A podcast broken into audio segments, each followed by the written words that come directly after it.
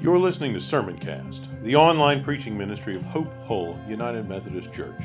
Be sure to visit us at hopehullumc.org/sermons, where you can subscribe to future episodes of Sermoncast and browse our archive of past messages.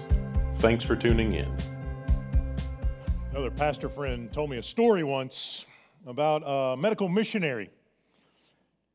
The missionary, before he was on the mission field, worked as a surgeon and he was a skilled and well regarded surgeon, but he began to feel called to missions.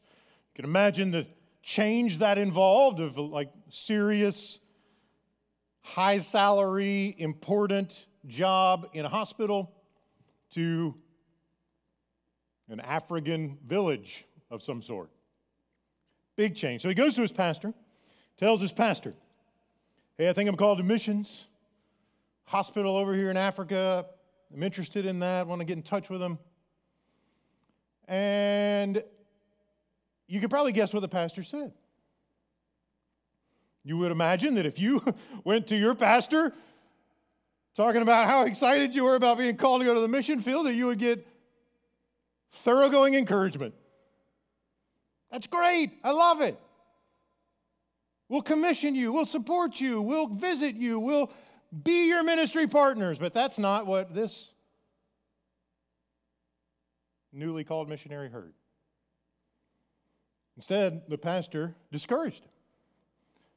You don't need to go. You've got, you're doing great things here. There's no need to move all the way around the world. You're needed here.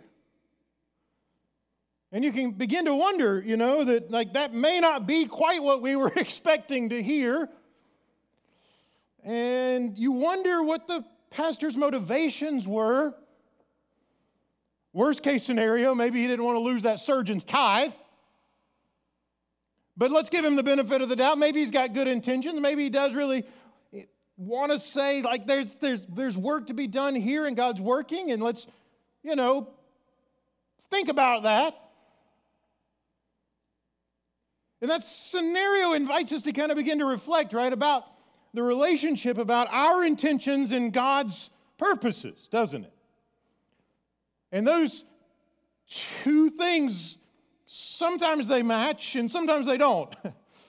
and different folks maybe see it differently sometimes, don't they? Sometimes, you know, I may think my intentions and God's purposes are perfectly aligned, and then you may think they're not necessarily. And we're invited to maybe reflect on that relationship, and there's help for us in the scriptures because the question of the relationship between God's intentions, or good intentions, and God's purposes comes up in our text today. You may have noticed. You may have noticed it. You may have noticed where there were multiple times people, well intended people, Christian people, who love God and who love Paul discouraged him from going back to Jerusalem. But Paul was convinced and convicted that God's purposes for him lie in the direction of that city. And so there's a tension there, isn't it? There's a tension in the community between good intentions. Like we want Paul to be alive. that seems like a pretty good intention, doesn't it? And the question of God's purposes. And the thing that we discover and the thing we need to be careful about and the thing we want to figure out how to navigate this is that sometimes good intentions actually hold us back from God's purposes. Like that's possible, isn't it? Sometimes our good intentions, our well intended actions and purposes, like this is the bottom line, right? Sometimes good intentions hold us back from God's purposes. And we see that in Paul's life, and that's going to help us think through what that might look like in our lives. So we meet Paul today on a journey. He's setting off from Miletus, he's heading towards Jerusalem. They drop by lots of cities, they cover a lot of miles. We hear all about it in these few verses. The narrative is fast paced. And Paul is convicted that this journey is like this is God's will for him. He told the Ephesian elders just a few verses earlier in chapter 20, when he met with the Ephesian elders. He didn't go through Ephesus.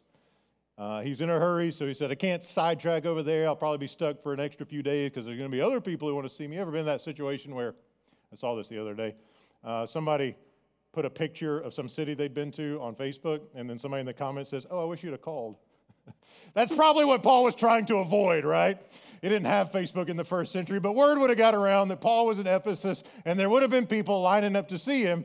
So, you know, just tell them to come over here and we'll meet in another city, and then I can get on to Jerusalem without getting held up too long. So he, he tells them in verse 22 of chapter 20 that he did not shrink. Let me make sure I got my verse right here. Yeah, verse 22.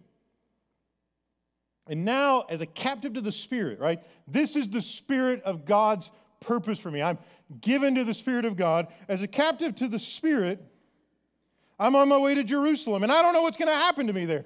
I don't know what the future holds. I don't have a lot of certainty about this. It could go very badly. Maybe it'll go very well. I got this collection that's kind of a gift of peace and charity, and hopefully that'll help people see that we're kind of on the same side here and we want to be one big family. We don't have all the same practices. We don't eat the same kind of foods. We don't even have the same dialect, but we love Jesus, and maybe that'll be enough. And I don't know how it's going to work out, but I'm going because I got to find out, and I'm bound by the Spirit to do it, captive to the Spirit of God. So he says that. He's committed to it. Chapter 20, verse 22. He goes on in verse 23. It's probably going to go badly because the Spirit testifies to me in every city that imprisonment and persecutions are waiting for me. But I don't count my life of any value to myself, if only I may finish my course in the ministry that I receive from the Lord Jesus to testify to the good news of God's grace. So Paul's got this deep conviction, like that God's path for him, God's purposes for him lie in the direction of Jerusalem and it could go badly, and he gets that. He even says to the Ephesian elders, probably not going to see you guys again. Like, this is the last time that we will probably see each other face to face. So I wanted to meet, encourage you one more time, because it's probably the last time. And even though Paul is so deeply convinced, there is this sense of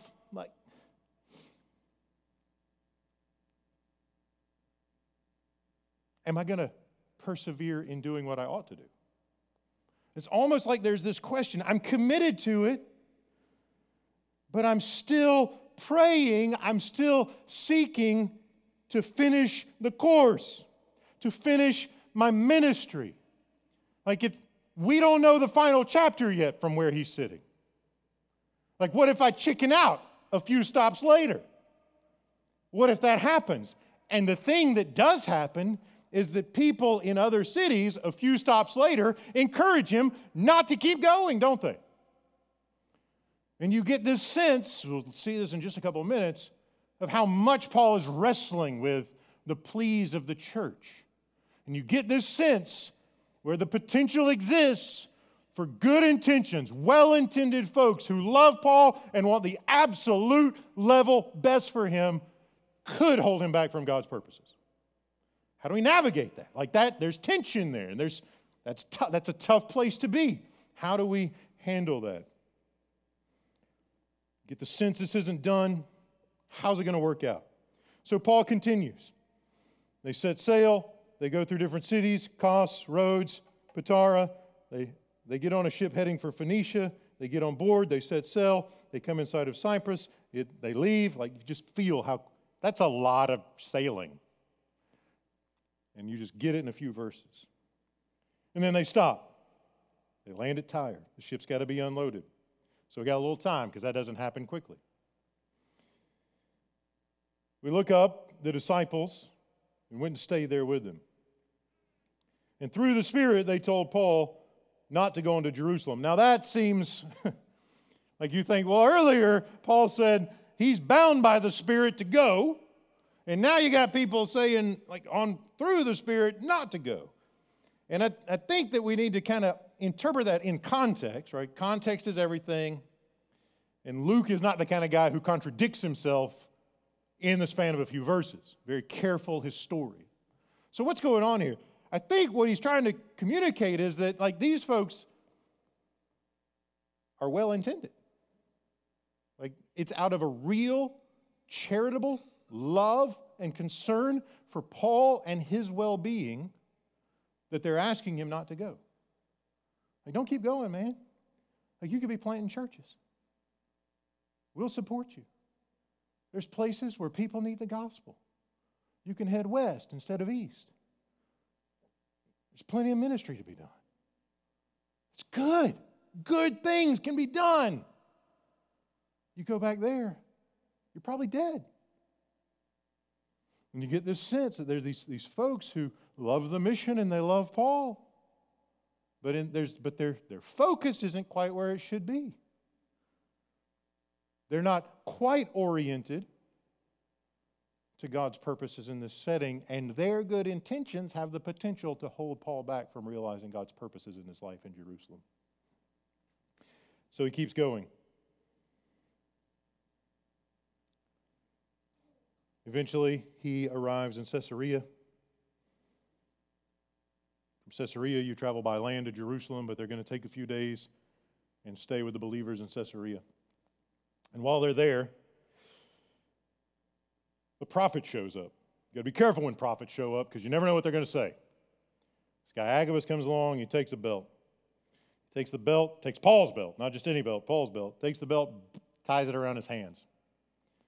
Says, the owner of this belt, when you get in Jerusalem, this is what they're going to do to you. They're going to tie you up. They're going to give you to the Gentiles, the pagan, the Romans. That's where you're going to get your trial and all the things that come with it. And so, what do the people do? Again, they love Paul, they care about Paul, they care about the mission, and they urge him not to go. And note this this is a development. In verse 12, Agabus gives this prophecy. This is what the Holy Spirit says the way the Jews in Jerusalem will bind the man who owns this belt, hand him over to the Gentiles. Then verse 12 says, This is new. This is like upping the ante in terms of the personal pressure on Paul not to do what he thinks God's calling to do. What does it say? When we heard this, we and the people there urged him not to go up to Jerusalem. We? Who's we? It's not now, it's not just the Christians of Caesarea urging Paul not to go up. His own ministry team is urging him not to go up. This is like, this is beyond, well, you know, I went and visited this church over there and I love those folks and it was great to see them again. They didn't want me to do it, but you know, I got to. This is like my closest, this is my band group. This is my discipleship group. This is my Sunday school class saying, don't do it, man. Don't do it. This is Luke. don't do it. Don't go. So, again, good intentions. These aren't pagans who are trying to steer God off, steer Paul off God's course for him. Like, these are missionary partners. Well intended. And yet, they were afraid for Paul, and they were allowing their fears to govern their posture in relation to God's purposes. You ever let that happen? Where my fears begin to govern my posture towards God wants to do in and through my life, the life of the church? What if it goes badly? What if nobody shows up? What if the wrong people shows up? What if we go and something bad happens on the mission trip and there's a disaster and maybe we should just not take the chance? You ever been in your own walk or in a church setting where it was kind of, it looks too risky and well-intended folks say, "Sorry, let's take the less risky option. It's not to say you just go do crazy, foolish things. It is to say that sometimes God's purposes are not always what we would consider safe. So here he is again. It's not just believers in one place calling on Paul not to go, it's his closest, most trusted friends and coworkers in the gospel. And you get a sense for how he's struggling in the next verse, verse 13. Then Paul answered, What are you doing? And the New Revised Standard Version translates the next clause this way weeping and breaking my heart. But there's one commentator out there who said, maybe it'd be better to translate it weeping and breaking my will. That's kind of the like the image of the heart. This isn't like a romantic relationship where his heart got broken because his crush didn't want to go out with him or whatever, right? That's not what's going on here. This is Paul's heart. He's given his all to it. I've got my whole heart. I've got all my energy into what God's calling. I'm singly focused on what God is calling me to do, and you are trying to break my will. You're trying to break my commitment to follow Jesus, even if it means carrying a cross just like him. And it's a good reminder, friends, that the biggest temptation to betray what, our, what we're called to do isn't an unbeliever, it's the people in the pew next to us. I'll start looking around.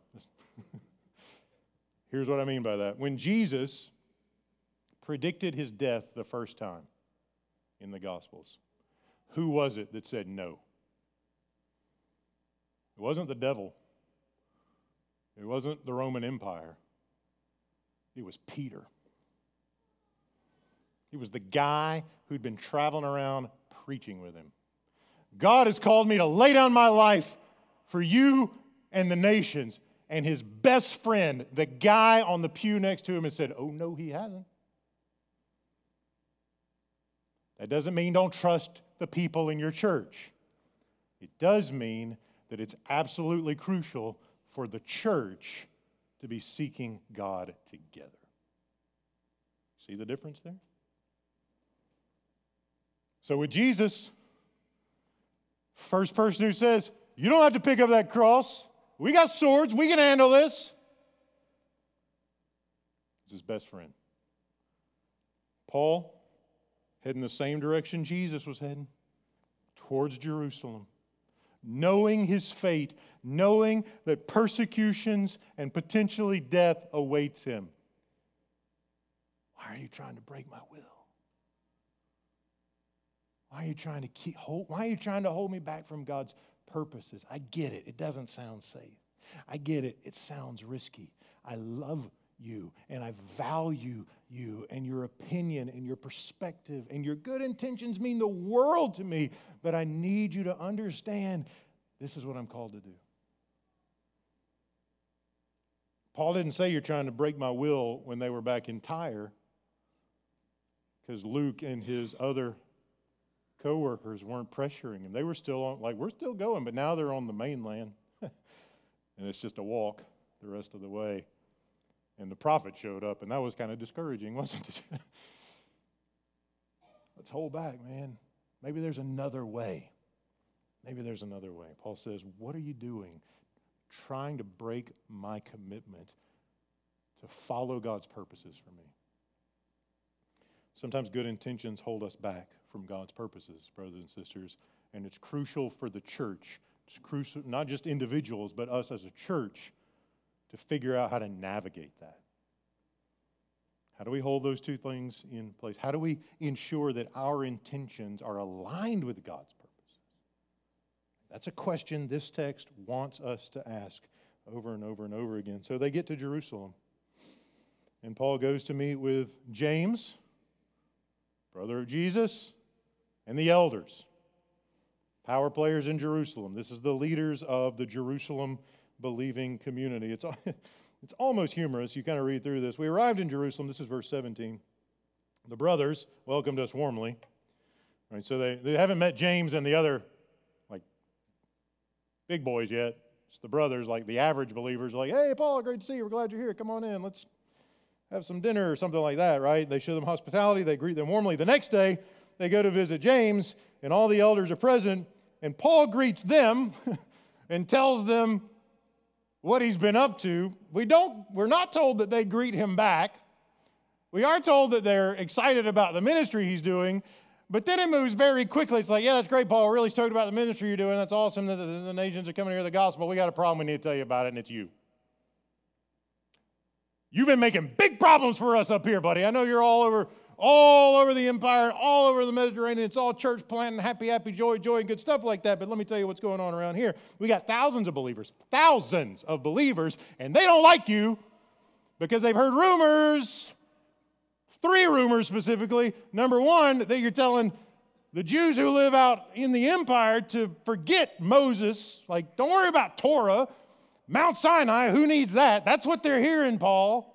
Number two, you're telling them not to circumcise their children because everybody then knew that every Gentile looked down on the practice of circumcision.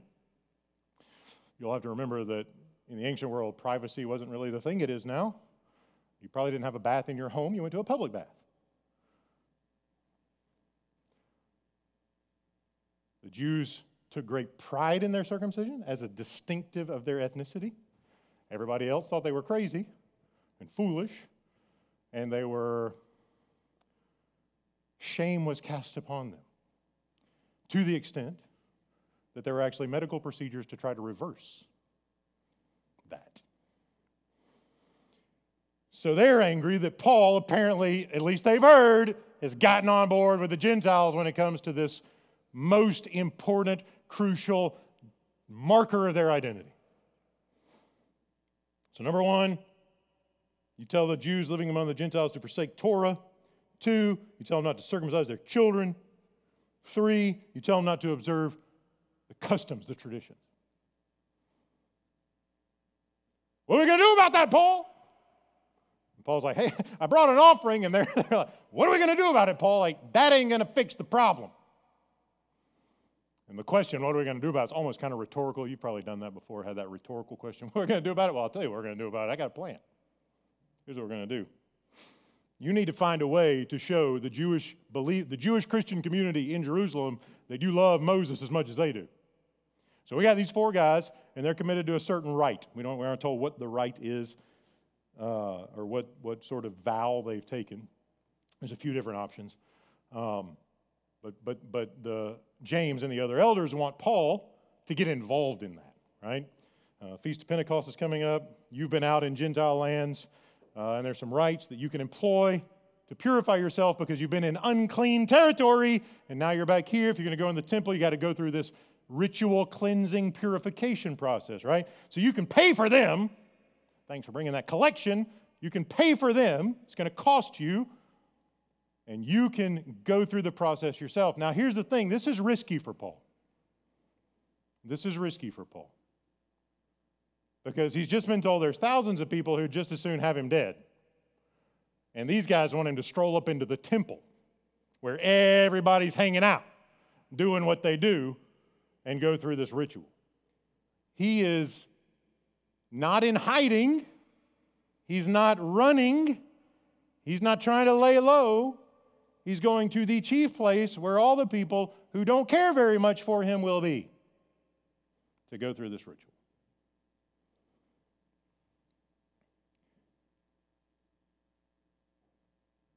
James is in a place where he's trying to navigate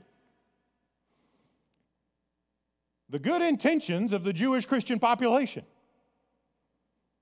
and God's purposes in Paul as an apostle. You might think, let's flesh that out just a little bit.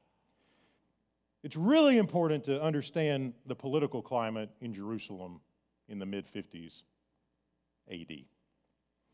So, this is happening probably 55, 56, uh, 57 ish, 10 years before Jerusalem would be sieged. 10, 11 years later, the Roman army would set up outside the gates cut off the food supplies, and wait them out. City would be in turmoil, and eventually, that world power Roman army would march in, rip every wall down, and burn it to the ground. That didn't happen. Like the situation that created that political turmoil didn't happen overnight, didn't happen in a couple years. It was building and building and building, and it was building in the mid 50s when Paul shows up in Jerusalem.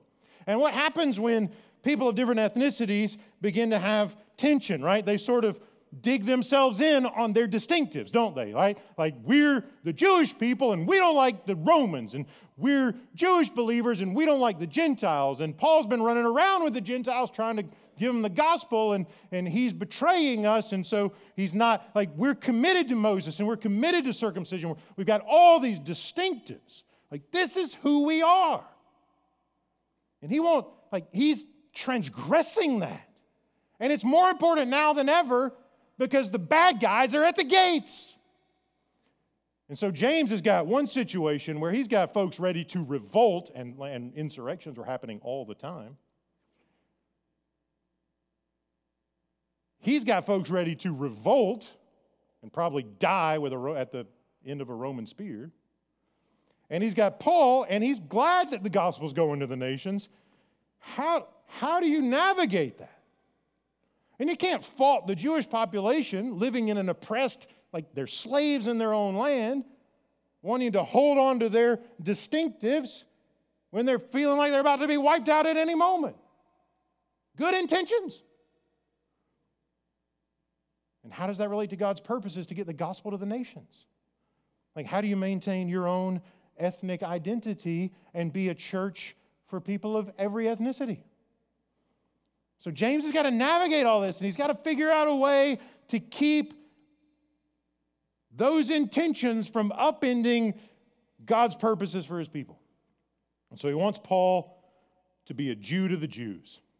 Like you go out there and you show them you love our traditions and you love our scriptures and you are willing to pay and to sacrifice for them. And I think that's helpful as we think about navigating that tension between our intentions and God's purposes. Good intentions and God's purposes. Right, look at Paul's posture. Where's his heart? You know, he doesn't get defensive, does it? Does he? He doesn't say, well, man, I don't have to do that. Haven't you read Galatians? I don't have to go through those, jump through the hoops. I don't have to cater to their preferences. I, am free in Christ. I can do what I want to do. He doesn't call freedom in Christ here, does he? What does he do? He says, All right, I'll cover the costs and I'll do the ritual because I love them more than I love me because I love the gospel more than I love me, because I love the unity of the church across borders and language barriers and ethnic distinctions. I love all of that more than I love myself. I am more focused on God's purposes in the gospel, even if it requires sacrifice from me. I care more about that than I do myself, my preferences. Right? And Paul takes that posture because Paul understands and embraces the gospel the gospel of the Lord Jesus Christ, who, though he was God, did not consider equality with God as an advantage, but became a slave, fully human, and was obedient to the point of death, even death on a cross. That's Jesus saying, I care more about you than me.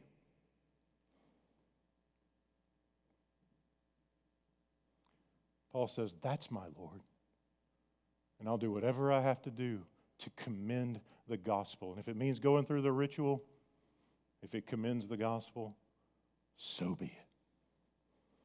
And so as we're thinking about this tension between intentions and purposes, God, good intentions, right? Again, like nobody's got bad motivations.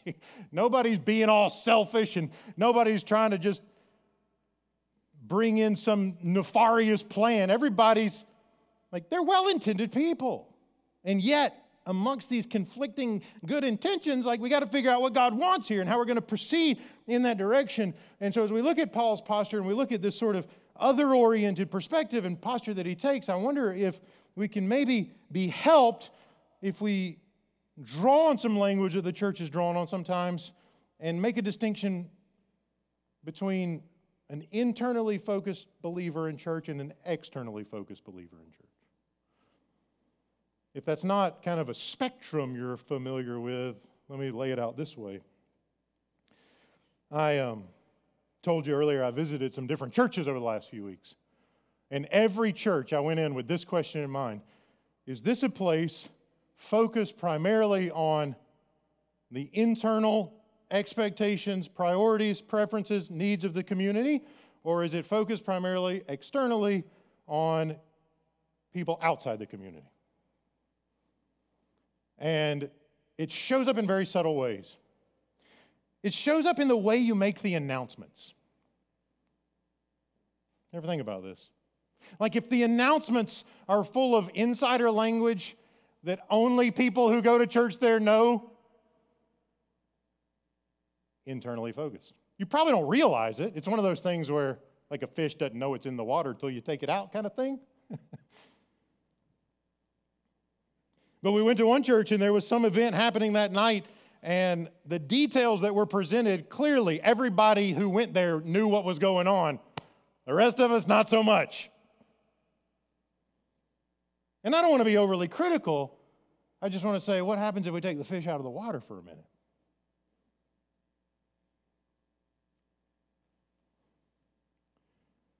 Here's one for you. If you go into a church and there's no sign telling you where the restrooms and the nursery are, who's it built for? Well, obviously, it's not built for somebody who doesn't know where the restrooms and the nursery are. You're leaning over towards internally focused because everybody who goes here knows where the bathrooms are, right? On the other hand, you've got a externally focused churches. And this is a spectrum, right? Like extreme cases and everywhere in between. On the other hand, you got the externally focused church. And and one of the churches we visited did it, did it this way. Now, this isn't for everybody because this church was huge and they needed to do some specific things because if they didn't have a plan, you would be anonymous no matter what. So we visited. Actually, we went to the website. Naomi checked out the website before we went in. And the website was like, hey, if you're new, this is the page for you. So you go to the website, it says new here. Clearly, they're paying attention to people who don't already go there, right? So that's a good externally focused indicator. So you click on new here, and the first thing you see is when you show up, you'll pull into the driveway and you'll see these massive green squares painted on the road, and they say, guess what? New here. Get in that lane. Now, here's the thing this church was so massive that the buildings had letters on them on the outside. And the worship space was in building E, I think. right? So, like, if I don't know and I'm in building A because I just happen to park on that side of the property, I could have three blocks to walk before I get to the place where I actually need to be to go to church. They know that, and so they're saying, hey, you know what? How can we make it easy on some, how can we make it easy for people to meet Jesus? Let's stencil a big green square on the parking lot so I know which lane to drive in. So we pop in the new here lane. I'm not suggesting we paint the sidewalks, don't get any bright ideas. Um, it's not far from the door to the driveway, so I think we're good. Different things in different contexts. This is pure illustrative purposes, just to kind of get the gears rolling, right? So we get in the new here lane and we drive, and all this is set out on the website. We get in the new here lane, I'm driving, I'm, I'm on my green squares, and I'm going along, and and if you follow the green squares, it takes you to a parking lot by the front, by the door outside the sanctuary. And on the sidewalk beside that parking lot was a little tent, and it was set up. And there were five or six people, something like that, in the tent. And guess what they were wearing? Green shirts, almost the same color as the squares on the pavement. Guess what the shirt said? New here. As I got out of the car, one of those guys walked up to me. Guess what the first thing he said was? Nope. My name's Dave. That's what he said. I'd been there, I'd been in town three weeks before I got to a church where somebody told me their name. That goes on the internal external focus spectrum, too, by the way. My name's Dave. What brings you to church today? He walked all the way in with us. Uh, went by the coffee stand, offered the kids a t shirt. Like it was just, hey, we love you. We're glad you're here. Can we give you some gifts? Let's go in the sanctuary after you get that coffee. And you might want to sit over that way because if you're here, the angle is a little strange. Catch after the service. And it wasn't awkward, it wasn't strange, it wasn't peculiar. It was one of the most comforting things that's ever happened to me in this context of church because there's literally 2,000 people in the room. But I knew Dave, and I knew where I was supposed to be.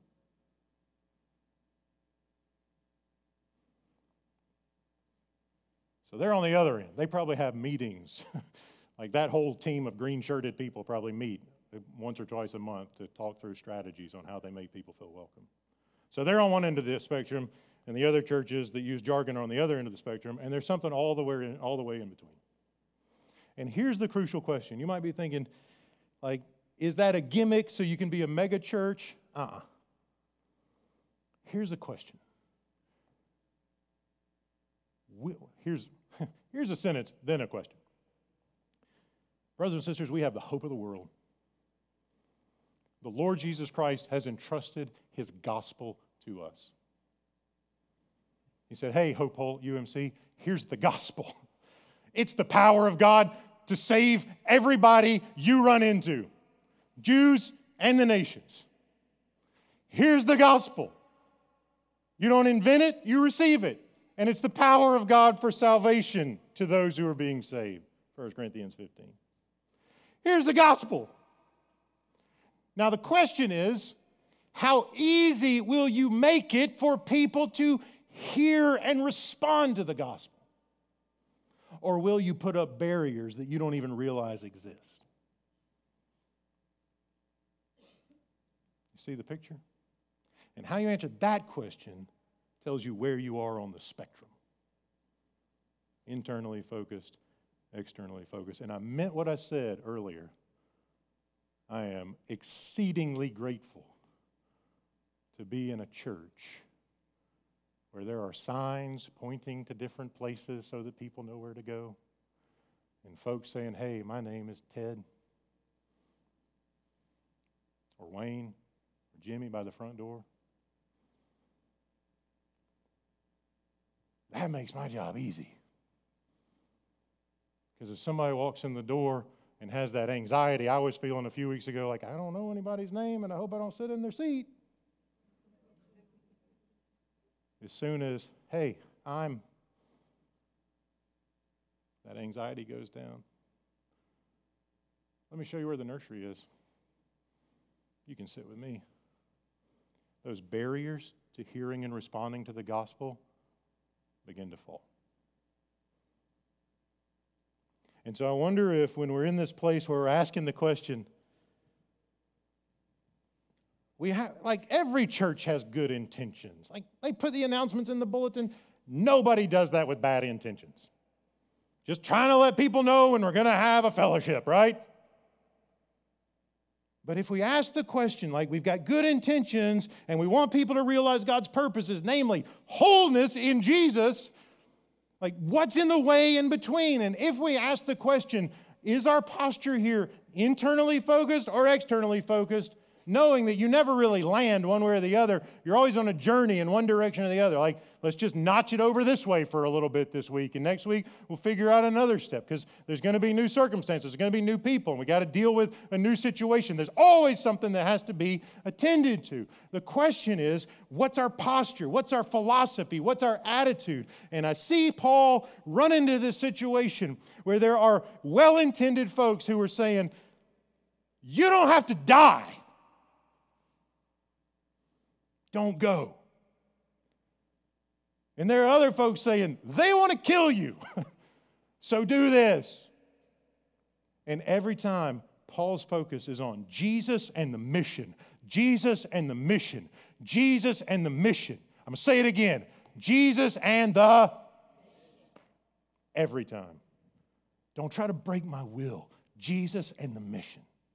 And the mission is a multi ethnic, global church with outposts in every place Jerusalem, Caesarea, Tyre, Rome. So I wonder what it what, like what's it look like if we sort of say, all right, Paul, is about as externally focused as it gets. In one of the letters, one of the Corinthian letters, he says, To the Jew I became a Jew, to the Gentile I became a Gentile. Like I'm not trying to be inauthentic. I just want to meet people where they are and make sure there are no barriers to the gospel. That's externally focused. I'm not going to call my rights. I'm not going to claim freedom in Christ. I'm going to say, what can I do to make sure there's no barrier between you and God's purposes for you? And we get that wrong sometimes. I get that wrong sometimes. Work in progress, right? The main thing is are we asking the question? What's my posture? I've got these, I've got good intentions. God's got his purposes. And if we're seeking to be focused on Jesus and the mission, even if we get it wrong sometimes, if we're seeking to be focused on Jesus and the mission, he can work with that. He can work with that. And if we do it that way, if we make that question, are we focused like on our needs and preferences or on the mission? It's not to say there's no attention to people who are here, right? Like that's why we have a discipleship path, because the goal isn't just to get people in the door, it's to get people formed in Jesus. That's why you have a band group or a Sunday school class. That's why you have serve opportunities. Mission show or ministry showcase next Sunday, you're going to get to hear all about the different things and places where you can get nurtured and cared for and ministered to and minister to people. Right? You're not saying we don't give a we don't care about people who are here. We're just saying, like, we're here to make sure people hear the gospel and meet Jesus and get saved and grow in Christ's likeness. And we want that to be true of us too. We want to grow in Christ's likeness. And so we have a community where we build that, and we're always trying to make sure that there are, there's always room for another person in that community. I think we can follow Paul's lead and do that. And I'm reminded as we kind of get ready to pray, John Wesley famously said, I'm going to paraphrase him. This was the gist of it. You have one thing to do save souls. So spend and be spent in this. One thing to do. And that doesn't mean just get people converted, fire insurance. It means helping everyone in the community new or old, to grow continuously and comprehensively to embody the character of Jesus with a focus on God's purposes for them and all of us.